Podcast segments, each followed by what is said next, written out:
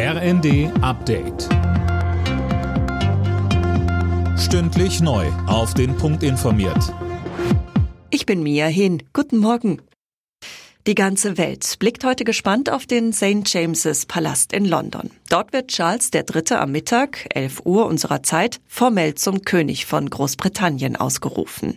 Vor dem Thronrat legt er seinen Eid ab und danach wird die Proklamation vom Balkon des Palastes aus verlesen. In seiner ersten Rede an die Nation hatte Charles am Abend unter anderem das Lebenswerk seiner Mutter, der Queen, gewürdigt.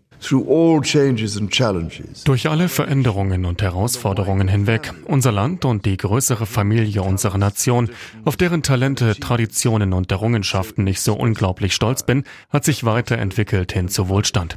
Unsere Werte sind geblieben und das muss auch so bleiben.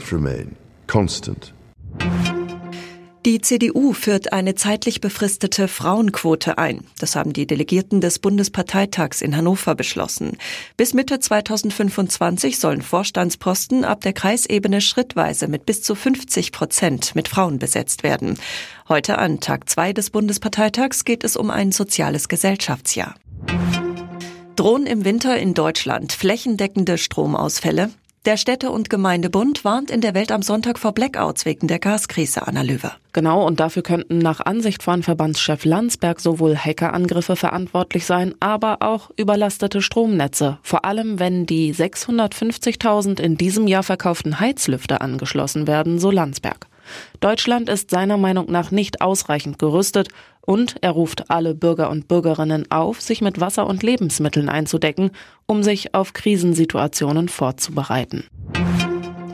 In der Fußball-Bundesliga hat Werder Bremen zu Hause gegen den FC Augsburg verloren.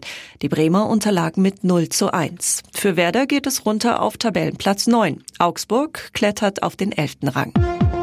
Alle Nachrichten auf rnd.de